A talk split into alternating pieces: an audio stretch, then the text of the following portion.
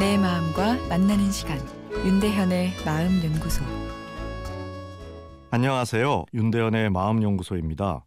오늘은 모든 걸 부모님과 먼저 상의하는 남편의 심리 어떻게 이해해야 할까요?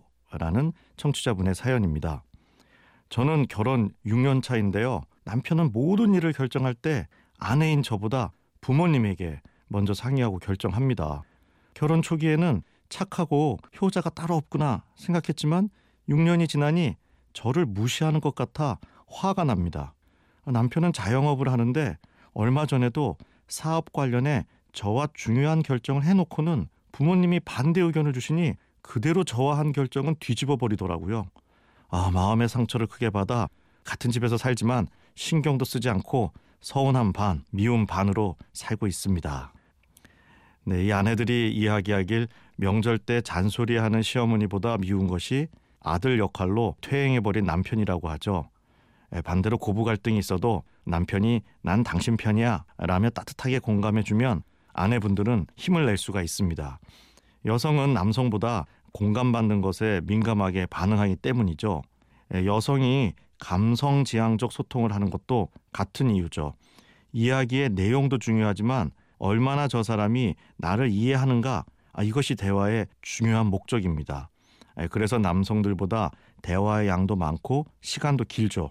충분히 대화를 할 때 서로가 공감되었다고 느끼기 때문입니다. 그런 측면에서 오늘 사연의 남편은 아내에게 절망감을 줄 수 있죠. 특히나 효처럼 비난할 수 없는 행동 때문에 속상한 경우 아내는 마음고생을 두 배로 하게 되는데요.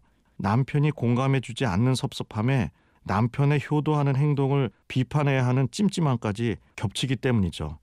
아, 속상한데 나쁜 사람까지 되는 느낌을 받게 됩니다. 남편의 변화가 필요합니다. 중요한 일을 아내와 함께 결정할 때 공감을 느낄 수 있습니다. 아내와 상의하고 이후 부모와 상의해 효율적인 결정을 한 것인데 무슨 문제가 있느냐 남편은 이야기할 수 있지만 아, 이번 건은 효율성의 문제가 아니라 공감의 문제죠. 아, 요즘 백세를 바라보는 세상인데 아내의 마음을 공감해 주지 않아 섭섭하게 만들어 놓으면 이 남남처럼 멀어지게 되고 나중에 남편들 찬밥 신세 됩니다. 삼식이 되지 않으려면 아내를 공감해 주어야 합니다. 오늘 방송 남편께 꼭 들려주세요.